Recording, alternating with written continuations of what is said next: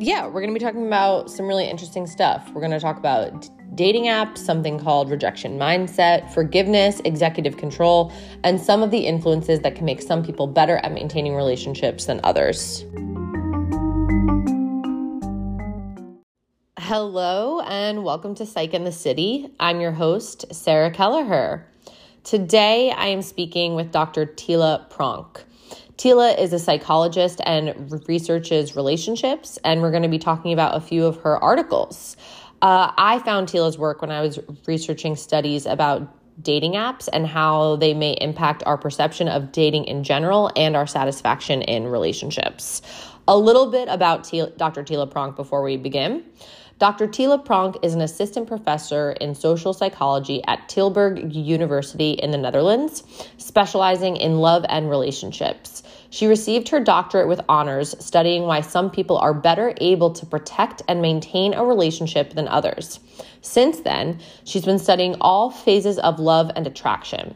She is an expert in forgiveness, infidelity, attraction, and online d- dating. In addition to her work as a scientific researcher, Tila wrote a Dutch popular press book on the psychology of love, and she regularly appears on TV and, and radio. For example, as an expert on the TV program Married at First Sight. In 2021, Tila was elected Best University Lecturer at Tilburg University. You can find her on Instagram at Tila, T I L A dot Pronk, Twitter at Tila Pronk, and LinkedIn. All of Tila's work that we discussed today is listed in the show notes. And as always, you can find me on Instagram at Psych in the City BK, or you can reach out to me on my website at sarah-kelleher.com. Okay. So today I'm speaking to Dr. Tila Pronk. Hello. Hi.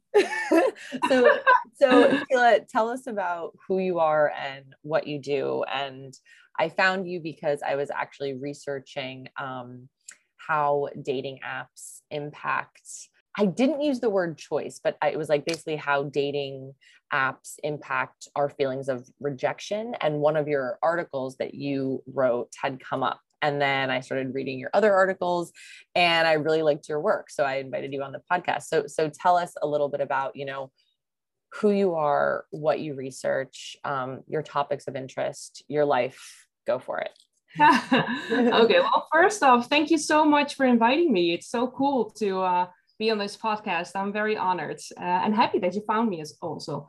Um, so about me, uh, my name is Tila. Um, I live in the Netherlands um, and I'm a psychologist. Um, so I studied psychology and I did my PhD in social psychology. Um, and from the moment, actually, for as long as I can remember, my interest has been on relationships. So I am just super, super interested and passionate about love and relationships, how they work. Uh, they are so impactful in our lives. I felt that from when I was a very young kid on, and I watched like the relationships of of, um, of the relationship of my parents and also of the parents of, of uh, my friends and my parents are still together still at the very moment today they're still together and making each other happy. And i you know i always thought that was normal. And now mm. i know that's not normal.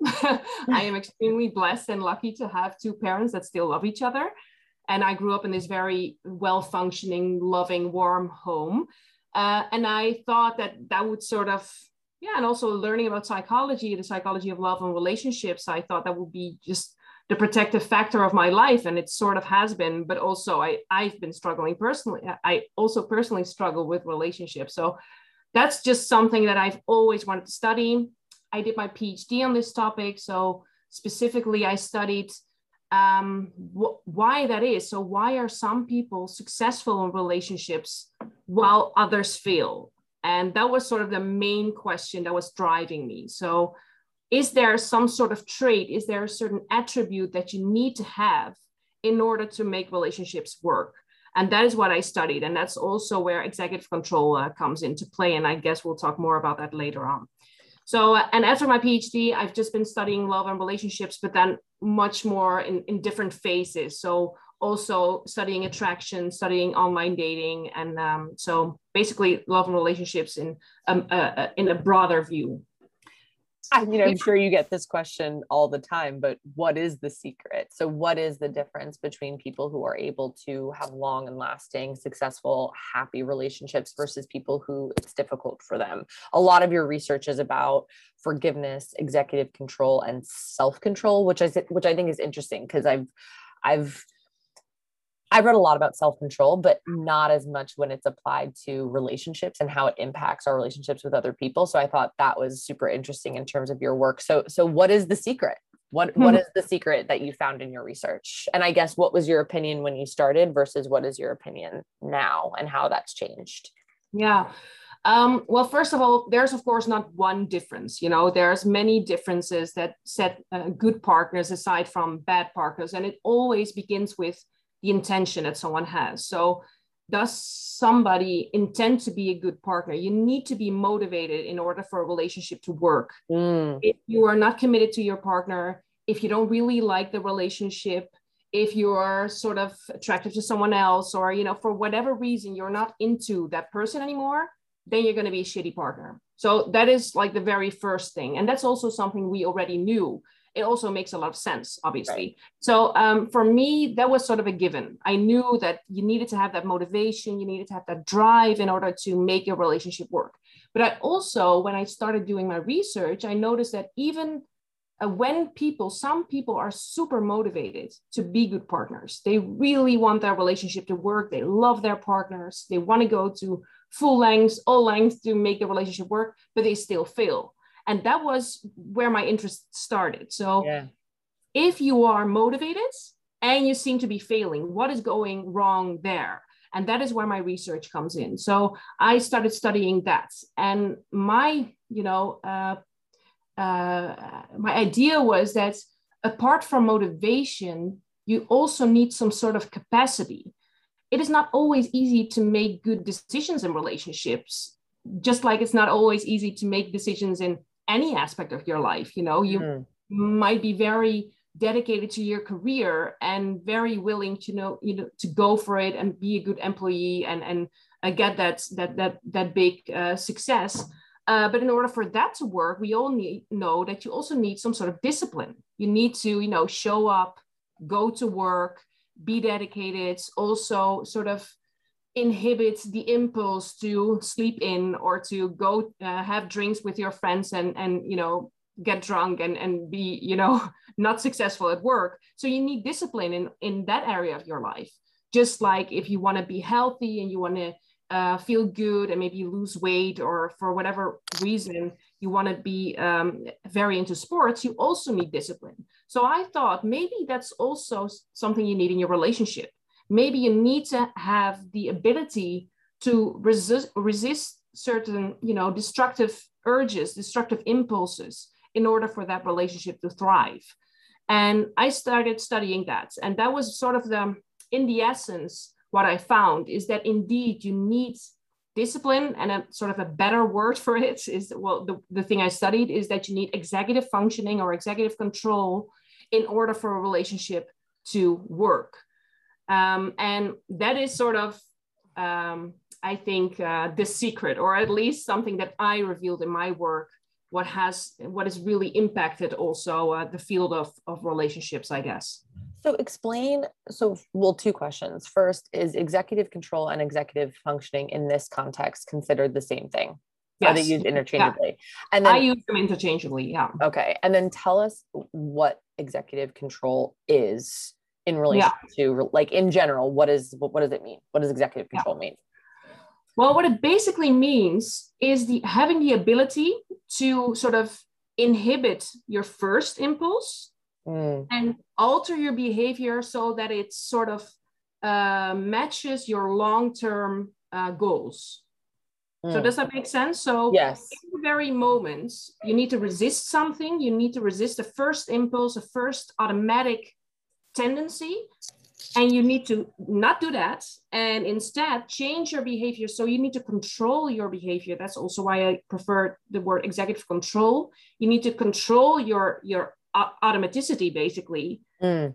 and uh, inhibit that and change it to make sure that your behavior matches your long-term goal.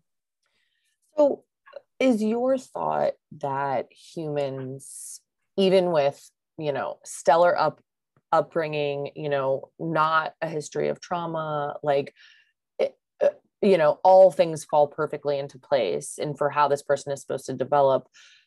Is your thought that humans regardless have a tendency to engage in destructive behaviors even with no even with no trauma and no you know nothing predisposing them to a behavior like humans have a tendency to lean into a more self-destructive behavior pattern that's a wonderful question.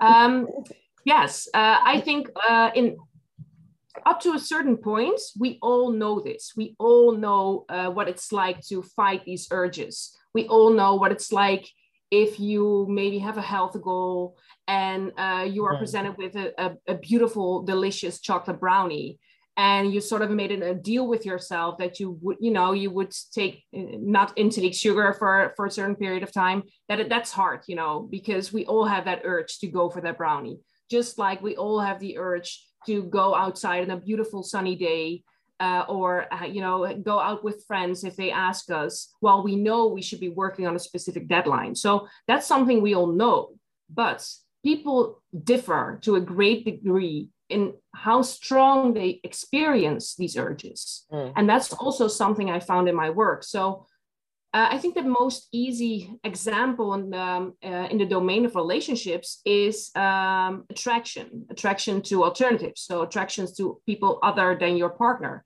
If you're in a monogamous relationship, of course. So if you made a deal with your partner that you would be monogamous, exclusive, um, then uh, for some people, that deal is quite easy to, you know, to keep.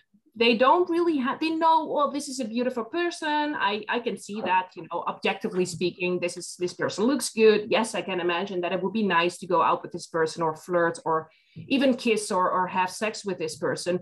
But they don't really experience this very strong urge. They are very inhibited from like a personality traits. Mm. and other people are way more impulsive. They really have to fight that urge you know and that that differs. So that's also why infidelity is you know um, how um, how much of how much blame you you you put on the person. Of course if you made an agreement to be faithful to each other then that is something that you just have to keep. Uh, otherwise you should make different arrangements if that's something that you, you no longer desire. Mm. if you have that arrangement you should try to keep it but for some people it's really really much harder to keep that arrangement to you know make sure to be exclusive than for others because they just have stronger desires. Just like some people like chocolate more than others you know? They don't fight so hard for, to resist that brownie than uh, than other people. So uh, there yeah we all know it but we also have differences uh, individual differences. Mm. so in one of your articles it's the title is How Can You Resist Executive Control Helps Romantically Involved Individuals Stay Faithful. Yeah. So let's say I am aware that I have issues with executive control. Or actually, no, my first question is what are signs potentially, or like, is there a way to know if I have an difficulty with executive control, or is it something that maybe I discover um, along the way when I continuously have problems with my relationships? Is that how people like make that assumption for themselves? Um, yeah, I guess we all sort of know it uh, mm. from hmm. ourselves. It's basically how disciplined you are. That that is, it's not the same, definitely not, because I measured it differently. I have uh, certain cognitive tasks that I do in order to test people's level of executive control. But um, another way of measuring it, and that would be more self-control or self-regulation, um, is you know um, there's this this short questionnaire with items like I find it very hard to resist temptation, or uh, I'm a bit lazy, or I have a difficult time um, uh, living up to uh, to people's expectations, or uh, keeping up my uh, my um, appointments, or making sure that I uh, keep keep my deal, or you know items like that. And people know for themselves whether or not they are rather impulsive and and have difficulties resisting temptation or not. Mm. Um, so you can know it a little bit. Uh, you can also see it in different aspects of your life. Uh, like if you have very, uh, very hard time um, to quit smoking, for example, or quit other bad habits that you may have. um, or you know uh, keeping deadlines all the, all those traits are they're all related so they all sort of uh, show or demonstrate a little bit uh, of your level of executive functioning but you could be highly motivated in more in other areas versus other parts which then that's why maybe like someone is highly motivated to remain in a relationship and committed to a relationship despite being unable to maybe keep their goals when it's related to work or another personal goal that they have. That that Absolutely. happens. Yeah. yeah. Yeah. So that that's that makes all the difference. Like if you really don't care about eating healthy or you know working out or being being fit then you're like yeah i never i just eat whatever i want and and i don't don't make an effort. Then of course that that's not that's not a good uh, representation of your level of executive control. So you need to make sure that it's an area in which you have a certain long-term goal. And if you just see that you continuously struggle with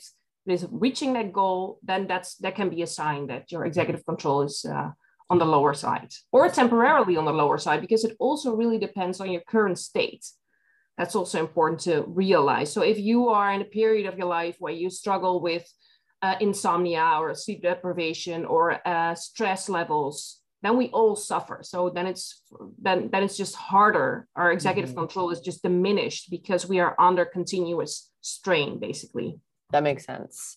So in your research with the when you know when you were researching the difference with people who are highly motivated to stay in relationships yet still struggle with basically being successful in their mm-hmm. relationships you found that the difference was often with executive control in in in addition to other you know individual differences but but primarily the difference was executive control yeah that was the topic of my research. So i yeah. st- studied so i measured people's individual level of executive control and i have certain tasks for that.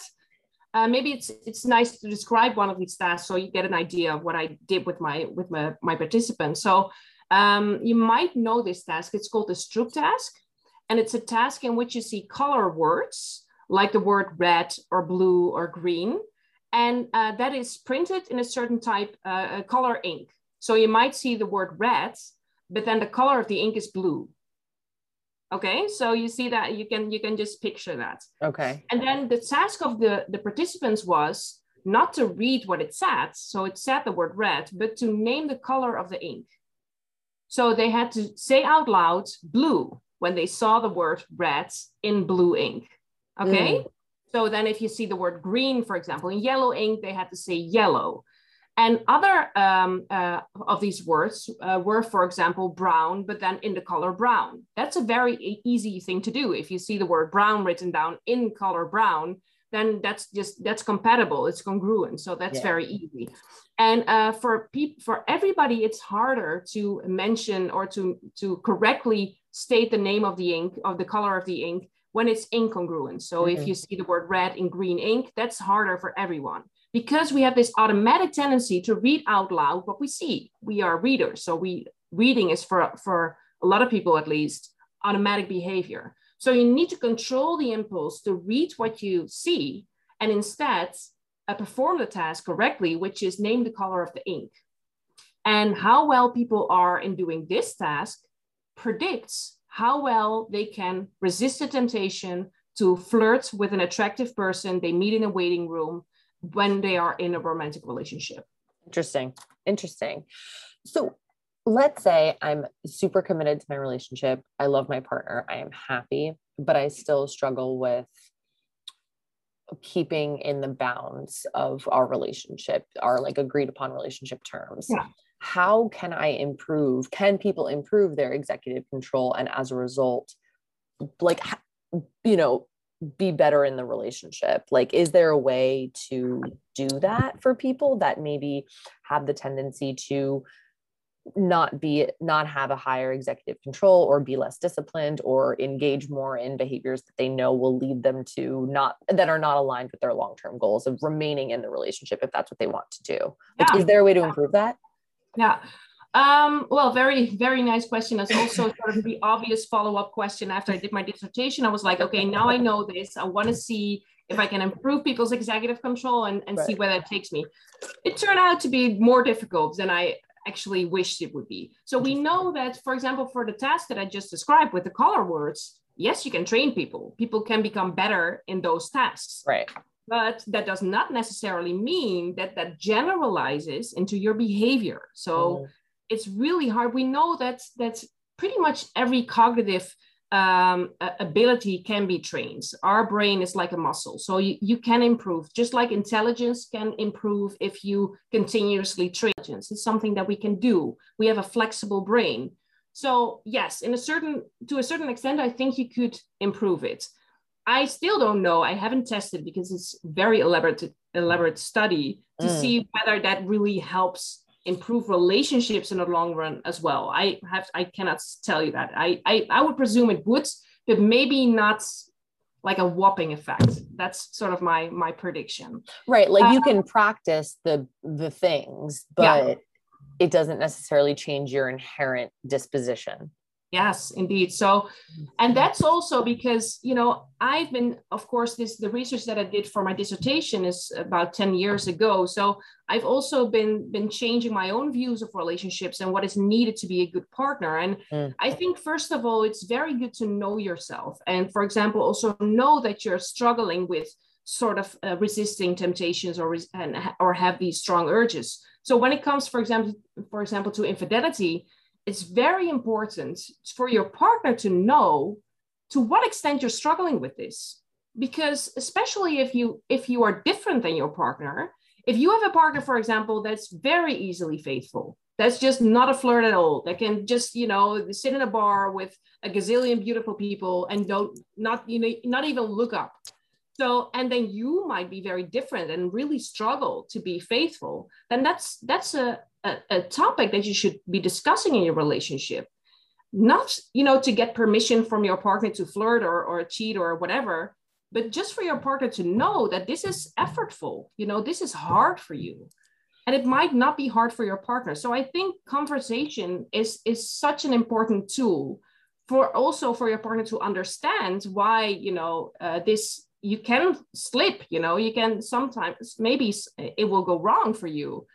And um, for your partner that might be huge because your partner's like how I, you're not i'm not even looking at other people and right, how can you relate. know? Yeah. Uh, in that situation. So it's it, that's the first very important thing that you need to know. You need to know yourself. You need to talk to your partner if you know that you're struggling with something and it can be infidelity but it can also be something else. Maybe you're always late for appointments. You maybe you're always showing up late. And that can be interpreted as a sign of disrespect you know. Your partner if someone is very punctual and very easily punctual it just always comes on time in time mm. and it can be interpreted as you don't respect me you know. What are you not even taking the effort to show up on time? But it might be really difficult for you to do that so you need to inform your partner about your weaknesses and, and be open. And also for them to have a realistic view of what they can expect from you. Mm. um, because otherwise you can you just end up disappointing your partner and also feeling like a shitty person all of the time. So i think that's that's something that that really sort of that i sort of discovered along the way in these uh, years. I agree and especially i think when it comes to infidelity that's maybe a topic that people shy away from even more like hey i potentially like not that I am going to be unfaithful, but like more like I am more of a flirter. I am more of a these things. Like I think that is a conversation that people have a difficult time acknowledging differences in when it comes to their partnerships. And I agree with you. It should come up because you're just acknowledging differences and like ultimately you can problem solve together when you know the situation better but i think people don't want to acknowledge it because then it doesn't exist and then it's easier to just ignore and then you ha- end up like going backward when if if and when it happens then it's like mm-hmm. well it was never discussed so yeah that's yeah. really that's really i mean communication over everything i think is what yeah. a lot of relationships you know people who study relationships say which it makes sense for why you also yeah. did you also did an interesting thing, which I wanted to talk about in terms of um, how executive control relates to forgiveness. Mm-hmm. And I thought that was really interesting because, I mean, being in a being in a long-term relationship myself i think i am learning more and more that forgiveness is a huge part um, even in like small slights that i interpret as as being slights you know when they're not yeah. or or whatever just like you're dealing with another human it's going to be there's stuff is going to come up even in the best of relationships. And so yeah. so i think you know what does it take to forgive? Like how do we how forgiveness i think is an inherent part of being in a long-term relationship. I just think it has to exist. So like if our tendency is to not be so forgiving of people and of others like what what does it take to forgive? Like how mm-hmm. do we forgive people? Yeah wow it's a very good question again. So uh, first off you're completely right. So without the ability to forgive you cannot be in a long-term relationships. We are bound to hurt each other. That's just what happens if we're if we get close. The only way to make sure you don't get hurt is to not get close to somebody. So it's just part of the deal you it's part of the it deal is. if you're in a relationship and you're intimate with each other and you're close then you're to hurt the other person and you're to get hurt uh, that's just what happens so um, the, the point is, of course, how do you deal with that? And how do you make sure? Because, of course, the one thing that you need in a relationship in order for it to work is trust. So you need to make sure that you trust this person enough to get close again. And if you really feel hurt, you feel deeply uh, hurt by a person, then uh, forgiveness needs to take place before you can get to reach that that same level of closeness uh, again. So um, I think um, what is needed is first of all, you need to know that this person won't do it again, or at least that that's not the intention of this person to hurt you again. Mm. So um, there's definitely work from the perpetrator, to put it that way, in order to allow you to enter this process of forgiveness because it's it's a road. You know, forgiveness is not something you just decide to do. You can ask yeah, first maybe very slight uh, things that happen. So person showing up five minutes late or whatever. Right. Yes, for larger, they'll get over it, you know. Right. But if something really happens that hurts you, you're you, you feel betrayed, you feel mistrusted, you feel like abused, maybe even or hurt or not whatever. Uh, then you need to go through a process of forgiveness, and that starts with seeing that the person that hurt you has the intention to set things straight again so uh, for a lot of people, that means that they have to feel that the partner is sorry. So an apology is always a very important starting point for mm. a process of forgiveness to occur. And that should be an actual apology. It should not be a bullshit apology. Not like, right. yeah, yeah, I'm sorry. You know, get over it. That's makes it worse. Yeah, right. Yeah, it makes it worse. it's like shut up and get over yourself. You know. Totally. So you need to feel like this person is not only saying sorry but they also you you know you see in their faces you, you know that this person understands the hurt that you've been put through so you need to talk about what happened and if you feel hurt you need to open up and say what what what uh, what it costs what psychological uh, process or what what are you experiencing deep down? And what what is that hurt like for you? How what are you how are you feeling at the moment? And you need to talk about that with your partner. And then if you can your partner can see that and offer apologies then you can enter this process of uh, forgiveness. And the moment we feel hurt we have we also have two destructive urges that immediately pop up. And that's why i got interested in forgiveness to begin with because we know that the moment we get hurt there are two things that you can decide to do or not even decide that just pops up. First thing is walk away. You know we want to move ourselves away from the situation. We want to move remove ourselves from the person the source of the hurt basically. Mm. so that's one one automatic tendency that people can have going away avoiding the other person avoiding the relationships even breaking up you know that that might be sort of the ultimate way of avoiding uh, your partner.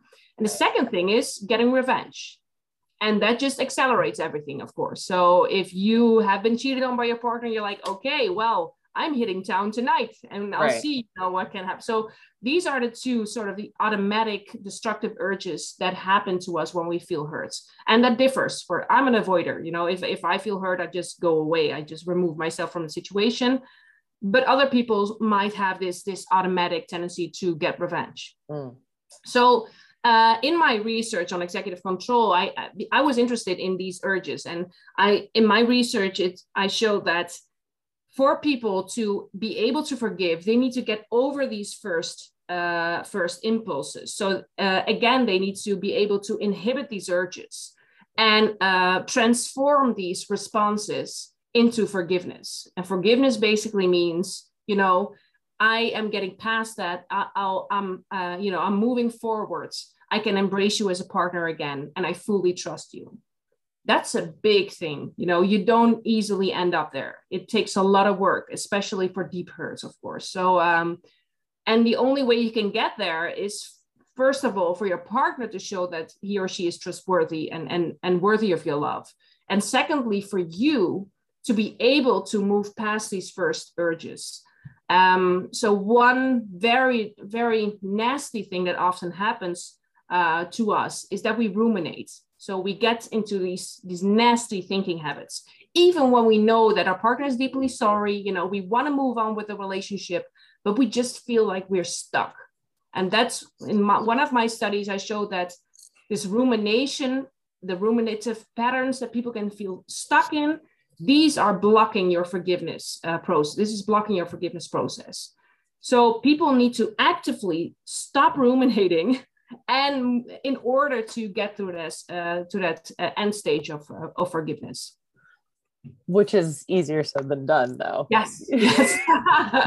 It's really it's really something yeah. So you studied rumination and how it also impacts the process of forgiving someone for either an indiscretion or or a fight or something that was said mm-hmm. or something. Because yeah. what will happen is that we you know the the act will occur and mm-hmm. then we begin to really ruminate over it, which then yeah. leads us further away from forgiveness rather than closer to forgiveness. Yes. Yeah. Indeed. Wow. Yeah. Yeah. So then uh, like are there different like stages of forgiveness in the process? Like you know how there's stages of grief, like is there stages of forgiveness like maybe they're in the you know they have that foundation of trust but yeah. they something still happened. So then maybe they're further along and like is there a set process or it's different for every person? I think it is a little bit different and like grief it also is not a linear line. So it's mm. not like you just grow into but you, you can go back there you know? You can go back to that feelings of avoidance or revenge and you know it's not especially again especially for deep hurt it's like it's not something that is solved it's also not forgiveness is not on or off you know it's it's a it's a line. It's a it's also how i measure forgiveness is is on a scale from one to seven. How, mm. how much? It's not one or zero you know so it's not did you forgive this person yes or no? That's how, what is your level of forgiveness towards that person in this very moment? And we see that so in one of my studies i uh, measured people immediately i me- measured their forgiveness levels over time. So i measured what happened immediately after they got hurt by a partner. So, how does forgiveness evolve over time? And um, one of the things I, I, found was that indeed forgiveness grows over time. So, a little bit in line with this saying that time heals all wounds. I was just gonna, yes. You know, it helps. It helps to move forward for things to to elaborate, but um, it's not it's not the same uh, slope for everyone. So, some people increase forgiveness, but just a really little bit over time. So they basically sort of get stuck. And other people are more, more successful in their forgiveness trajectory, and they are able in five weeks' time to really increase their forgiveness level and come back and restore the relationship and restore the trust in their relationship. And well, the, the key uh, difference between those people was executive control. So it's the people with higher levels of executive control that have more successful forgiveness trajectories with higher levels of forgiveness uh, quicker over time. Basically, meaning that they have more like they put more effort into forgiving which and like disciplined approach to forgiving yeah. their partner which yeah. then makes it like it's a it's an effort to forgive someone it is an effort yes it's not something that just magically happens it takes work and that's mm-hmm. also something that is maybe a bit i mean i'm a relationship scientist and it's it's a bit you know boring to say it but relationships take work like everything else in your life. If you want a relationship to be successful you need to invest you need to invest time you need to put in efforts you need to work through difficult feelings. And uh, so it takes motivation and then your executive control helps you to eventually get there. And i imagine too that like you said if the partner um, that or the perpetrator let's say in whatever mm-hmm. scenario um, or let's say it's both partners as well like effort has to be put in on the partners end which i imagine facilitates forgiveness as well because if i'm d- choosing to forgive you and doing all this work but your behavior is still being the same way i imagine that the the process is halted or at least or at the very least like not as fast or as not as linear as it could be because yeah. the you're not doing anything for change behavior you know yeah. like it's still happening why would i good point and actually also more research has been done after i did my dissertation by other uh, other scholars that showed that executive control is not you know blindly leading to better relationships no executive control helps us to be healthy so right. it all depends is up to what extent is this relationship healthy for for you you know if your partner is not is not good for your health is not good for your well-being is being a shitty partner then your executive control is not going to help you out. And right, and your forgiveness know, can is shot to shit because they're yes. just keep going to keep doing a million things. Yeah, yeah, and we also know that forgiveness for a long time has been seen as sort of the holy grail of relationships. And I object that, you know, it's it's and we also know that people, some people are very forgiving and they end up in shit relationships where they just get hurt over and over again. So forgiveness in itself is not necessarily a good thing. You know you need to you need to know what is this where is this bring where's this leading you to? Just like having a very um, ambitious lifestyle with with you know working a lot and being very disciplined in work that's not blindly a good thing you know if you uh, don't have anything else in your life and you end up completely burned out and you don't have friends you don't have a social life where's that all this work ethic bringing you? you know it's you know it's you always have to see the perspective. You always have to zoom out and see what is this bringing you in terms of your mental health and and your sometimes even your physical health. Yeah. Right. You have to be d- disciplined and have self control related to balance as well. Because yes. it's like if you have a partner who you are constantly forgiving, but they don't, they're not really deserving of forgiveness, that's not necessarily a useful way to forgive. That's yeah. just giving people too many chances when they're clearly not stepping up to the plate. Yeah absolutely. So you also study a lot of self-control and tell me is is self-control and executive control the same thing? It's pretty much the same thing it's just measured differently hmm. but uh, in the end it's sort of it self-control is more of sort of the um, I think the um, it's measured differently. So it's measured with a questionnaire instead of with the task that it just described. Um, so, but uh, the end goal is the same. So self-control also helps us to um, uh, get to long-term goals that we have in our lives. So uh, I think there's a lot of overlap, and um, yeah, it's just easier to measure because you don't need the task, but you can use the questionnaire.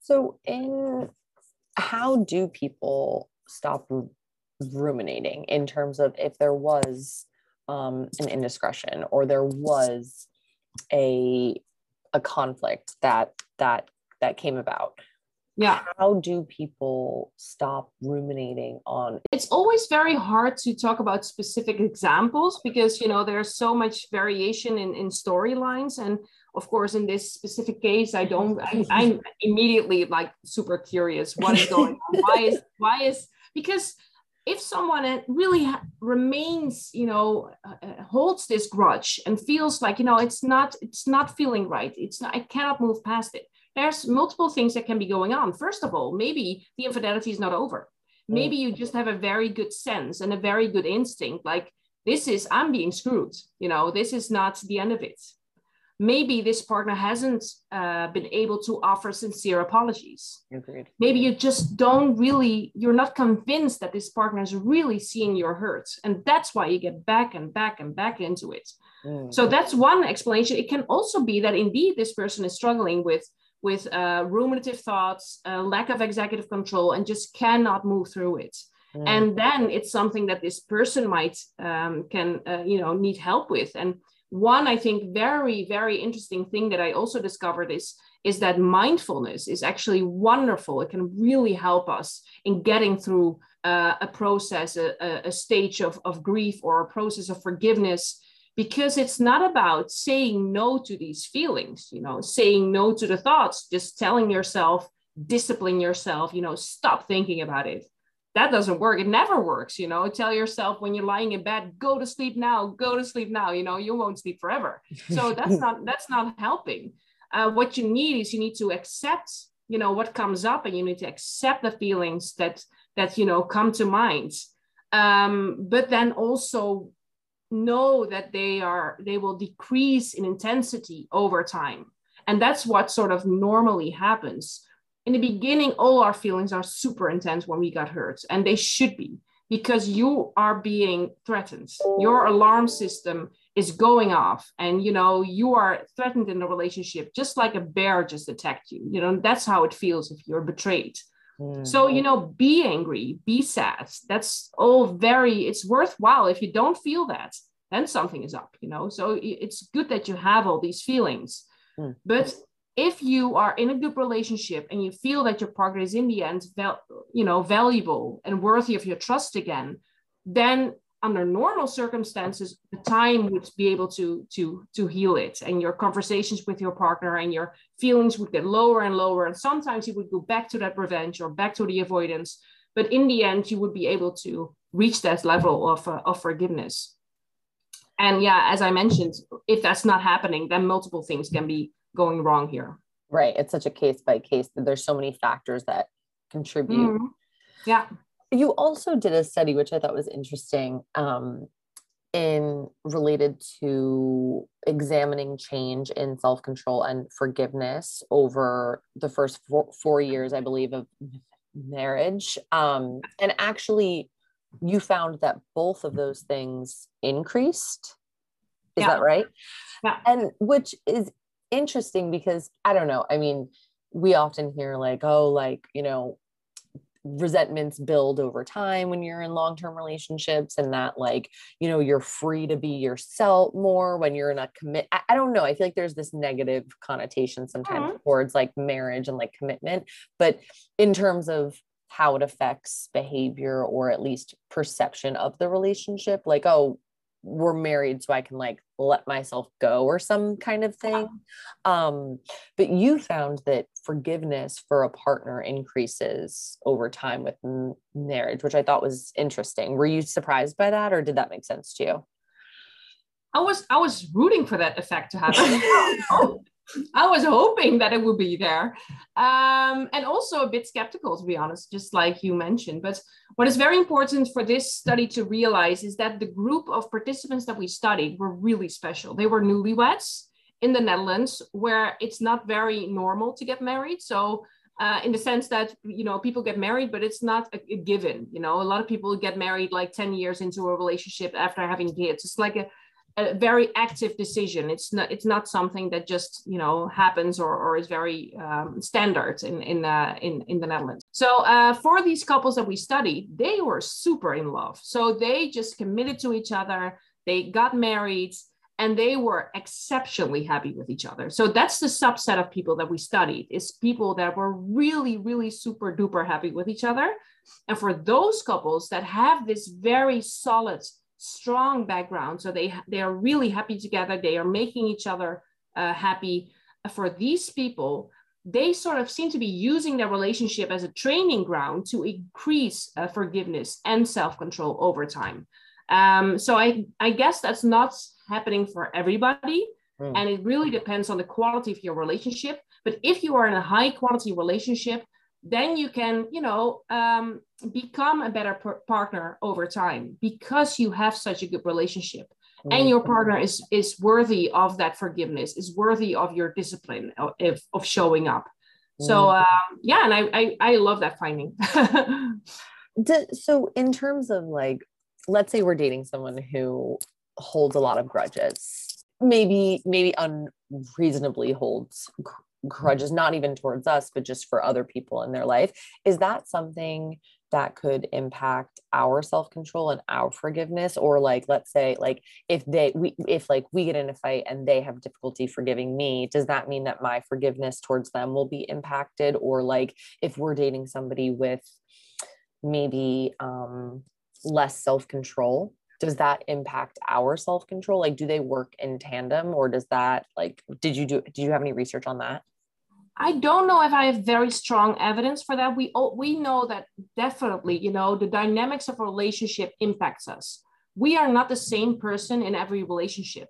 And some people have the ability to, you know, bring out the best in us and others just bring out the, the worst part in us. You know, I've mm-hmm. been in relationships where I've just been a shitty person because I've this is not it's not working. I was mistrusting. This person was, you know, not not worthy of my trust and my love I was just being bitter and uh, expecting the worst of him, and I also got the worst of him. So you know mm. that's and and that's that's definitely you are impacting each other.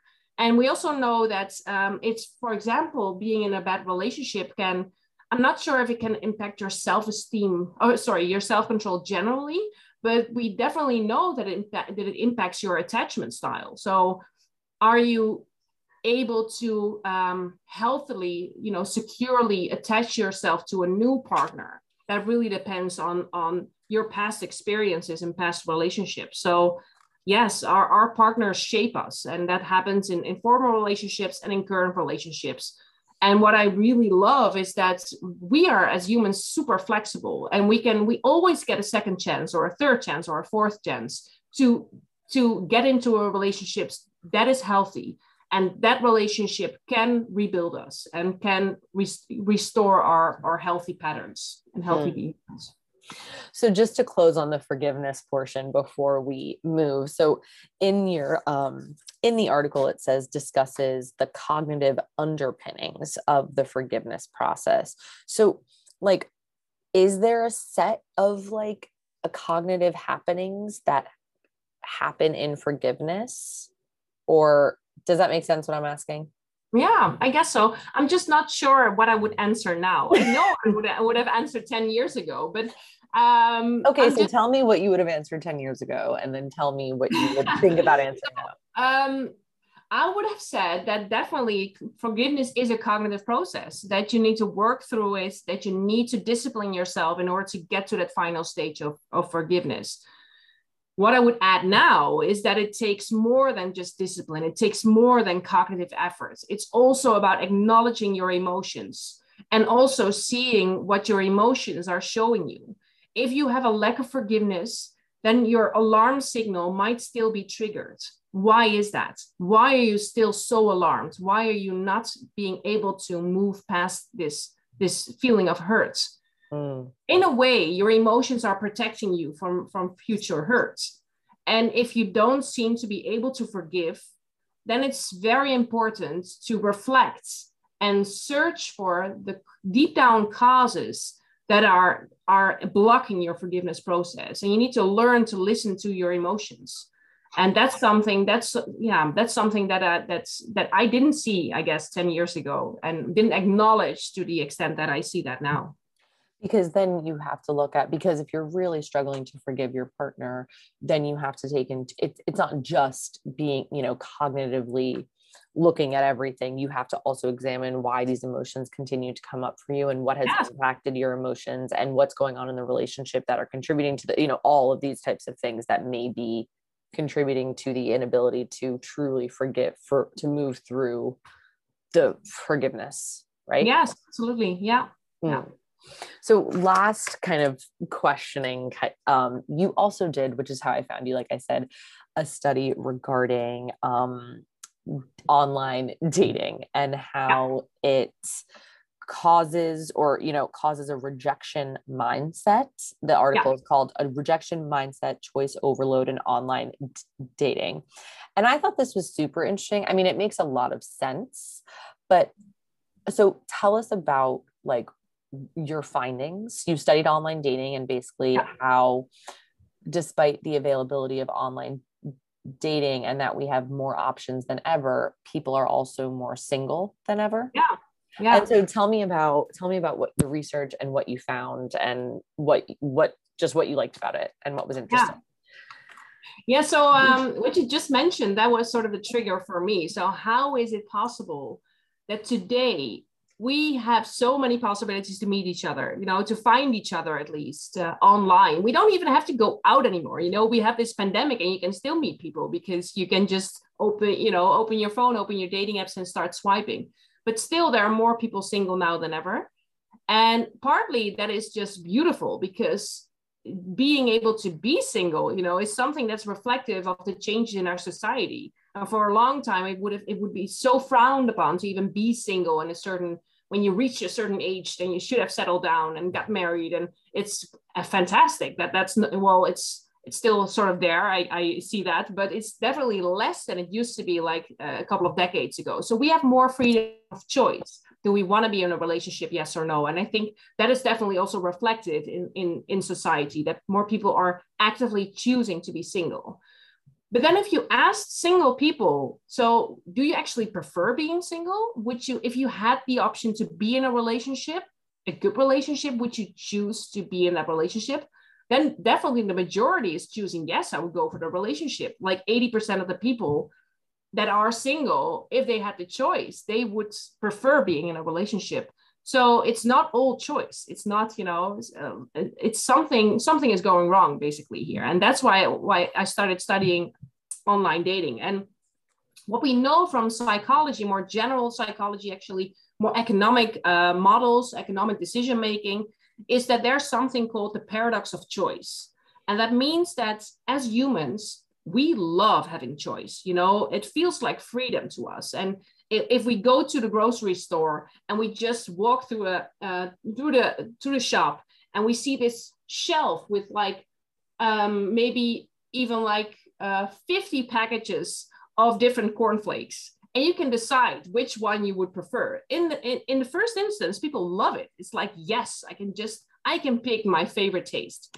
But then if you go get down to that and try to make a decision for a certain flavor of cornflakes then that's really difficult because how on earth are you going to pick between so many options? And we know from economic decision making that having all these choice options comes with psychological uh, downsides. And basically, what happens is two things. So, first off, people um, put off making the decision. So they they postpone. They're like, I'm not ready to pick one flavor of cornflakes yet. I need more time. So they take more time making the decision. And then when they finally make the decision and pick one taste of, you know, one package of cornflakes, they end up being less satisfied with their final pick than if they would have less choice. So if they only could have chosen between three different packages, then they would have ended up more satisfied. So not making decision, freezing basically, and being less satisfied with the final outcome that you have and I used this paradigm and I sort of placed it onto Tinder. And, and I was interested in is this is the same thing happening in online dating? Is all this choice that is, you know, getting us on getting us on the apps, is it actually sort of coming with these psychological downsides? And that's what I what I studied. So I created a paradigm in which I sort of uh, stole stole uh, stole the paradigm of Tinder, and I uh, gave people uh, partner choices. So they would just see a picture of a potential partner on their uh, uh, on their screen, and just like Tinder, they could swipe left or right. So they can basically accept or reject a partner. And what I was interested in is seeing how these choices would, if they would change over time. Over time. And my prediction was that if we have all these psychological downsides from choice overloads, then what you would see is that people would become more rejecting over time, more likely to say no, to sort of push push back and, and not make the decision, and also becoming less satisfied with the people that they did decide to accept. And that is exactly what, what I found. So I, in my experience too, with the dating apps, um, I also found, and I guess this is really, it's like a more rejecting mindset, but I also found that I became more judgmental because it was like, you know, if someone makes, if I meet someone in person and they say maybe an off joke that I don't think is funny, or they say, they say something weird and I'm like, oh, that's weird. But you're able to like recover in person potentially mm-hmm. or or or actually completely be written off you know depending on the situation but but you're able to recover in person in a way that maybe online is less um, applicable like if someone says you know if i don't like one picture or i think they say a dumb joke on their yeah. profile i will definitely swipe left whereas in person people are able to recover in a way that that is just not applicable online um and mm-hmm. so did you find is that is judgment also related in the rejection mindset? Like did that come up at all?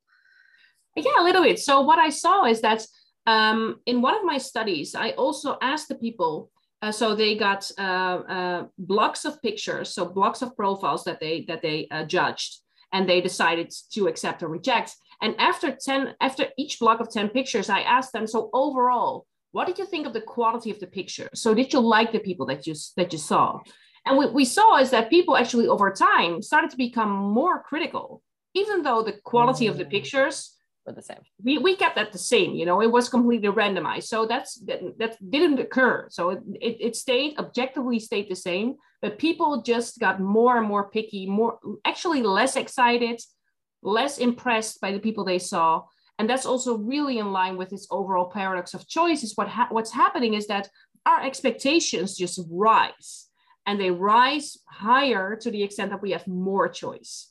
So mm. why would you even give a person a chance if they make a stupid joke online if you have like 100 other people to uh, that that follow up and that you can also decide uh, uh to see?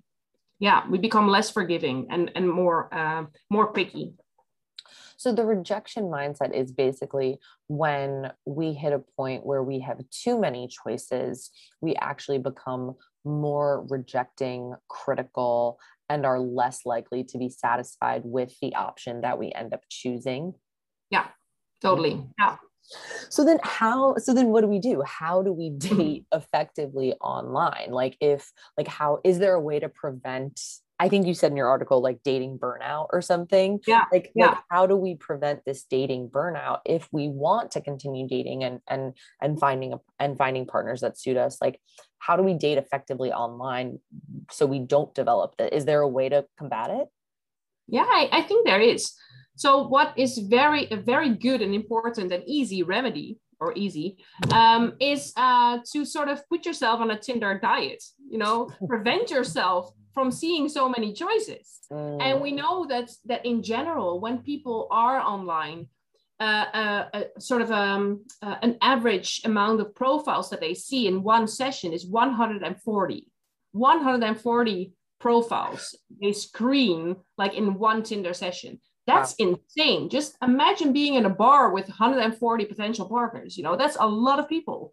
So that's not the way to go about it. You need to make sure that you take your time and here, sort of executive control comes into play as well, because we also know that people make these, these, these dating decisions in a split second. So they barely even look at a profile, especially guys. Sorry, but that's just, they just see the picture. They don't even read anything. They just see and then they decide.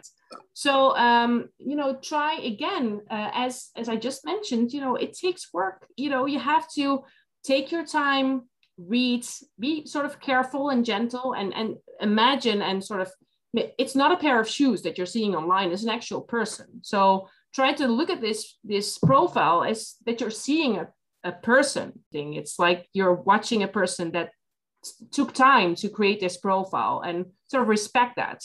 And then you know see maybe five or maximum 10 profiles and then close your app. And you know maybe wait a day or if you're very anxious in order for to find a partner wait at least a couple of hours oh. in order to get new energy and and look at the app again so that's sort of an easy thing that you could in, uh, yeah do for yourself to be more successful in the apps and so did they uh, overwhelmingly this was the evidence that people when presented with too much choice it's it just leads us to be overly critical and and picky and that contributes to that's one of the reasons that maybe people that online date frequently are single or more single than ever kind of. Well that's the conclusion and i i don't have like very strong evidence for that but that's i think what is one of the reasons why we we are still single because it's like you know we we live in this world of choice and it's um it's also very important to acknowledge that evolutionary speaking dating is so weird right now. You know we've never been exposed to this uh, amount of choice ever before. And we we are still animals you know we are not so different than than we are we, we were like 100 years ago. So our brains are not wired completely differently. So we are inapt to deal with with this level of choice. It's, we have to relearn how to deal with choice. We have to relearn how to deal with all these options that are out there in the world. And I think technology can, in the end, also help us a little bit here as, as well, because what is a problem on the apps, or at least on a lot of these apps, is that you get just yeah, a random selection of people that, and most of these people, I think 95% of these people are just not you know you will never be interested in this person. You know this just it's, it's because they have such a different background. They mm-hmm. just they they don't have anything in common with you. You, you know and that makes us a bit weary and a bit sad. Like no I, am never going to find anyone. Nobody is is nice or nobody is a match for me. So yeah. i think also there's work for the apps. You know they need to present us with better you know catered choices. So less choice but of a you know higher uh, probability that this person will be a good match for you personally. Mm, mm. final final question um, if you don't have any other comments regarding your research or anything else that you want to say do you? No no i think it's just been wonderful. So what have you learned most about relationships i guess you know when you first began your research or or your own experiences and then now what like what is your theory or or not even theory but like you know what have you learned the most in your studies regarding relationships like and how has that changed? Mm, nice. Wow. A very broad question. So i think i already sort of tapped into it a little bit but for me personally I am a person that's really uh, rational. So uh, I am, I, I, consider myself an intelligent uh, woman, and I've oh, I've been very disciplined. I have a very high level of executive control myself. So I've, I'm very easily, you know, reaching my goals and getting my targets. And I always consider myself, you know, a good partner, and and I, I just have this high level of control, and I've been very focused on that in the beginning of my career as well but then also because you know my personal uh, circumstances changed I, I, I was in a marriage and i was cheated on. And i was always like the person in control and working so hard for that marriage to work. And i never really acknowledged the emotions that i was experiencing in that marriage. I never was honest enough to sort of realize that my alarm signal was going off all the time but I used all this control and all this rationalization and all this effort to keep myself in a relationship that was just not working. So now I got out of the relationship and I started to look more into emotions. And I think for me, the biggest lesson in the last decade has definitely been acknowledging emotions, seeing the value of emotions in our experiences of love and emotions are difficult you know they especially the hard ones the anger the sadness the frustration the you know the desires that you cannot meet. But they are worthy and they deserve our attention. So look closely into your emotions. Mm-hmm. acknowledge them and and know that they're trying to tell you something. So that's been my lesson. Thank you so much. This was so this was so great. What are you researching now or what? Uh, well, I am still researching uh, online dating a bit, so I'm, I'm I'm I'm going. I'm continuing that. I'm also studying infidelity again. Uh, you know, I'm just doing all these things uh, across the board. Also, transition to parenthood is something that I currently got into. Um, so that's you know, like for I'm yourself, or you're studying it. Well, I am a mother, so I, I have three kids, um, but it's something that's very interesting uh, uh, as well because it has such a huge impact on relationships. If you if you change from being only partners to being parents as well, and that's is really difficult transition. So so the impact of of becoming parents on your relationship um, is is something that I also find very interesting. Yeah, I'm I'm really interested in that. Yeah. Um, yeah Thank you so much. It's been really, really amazing. I really, really appreciate you coming on, and I've learned a lot.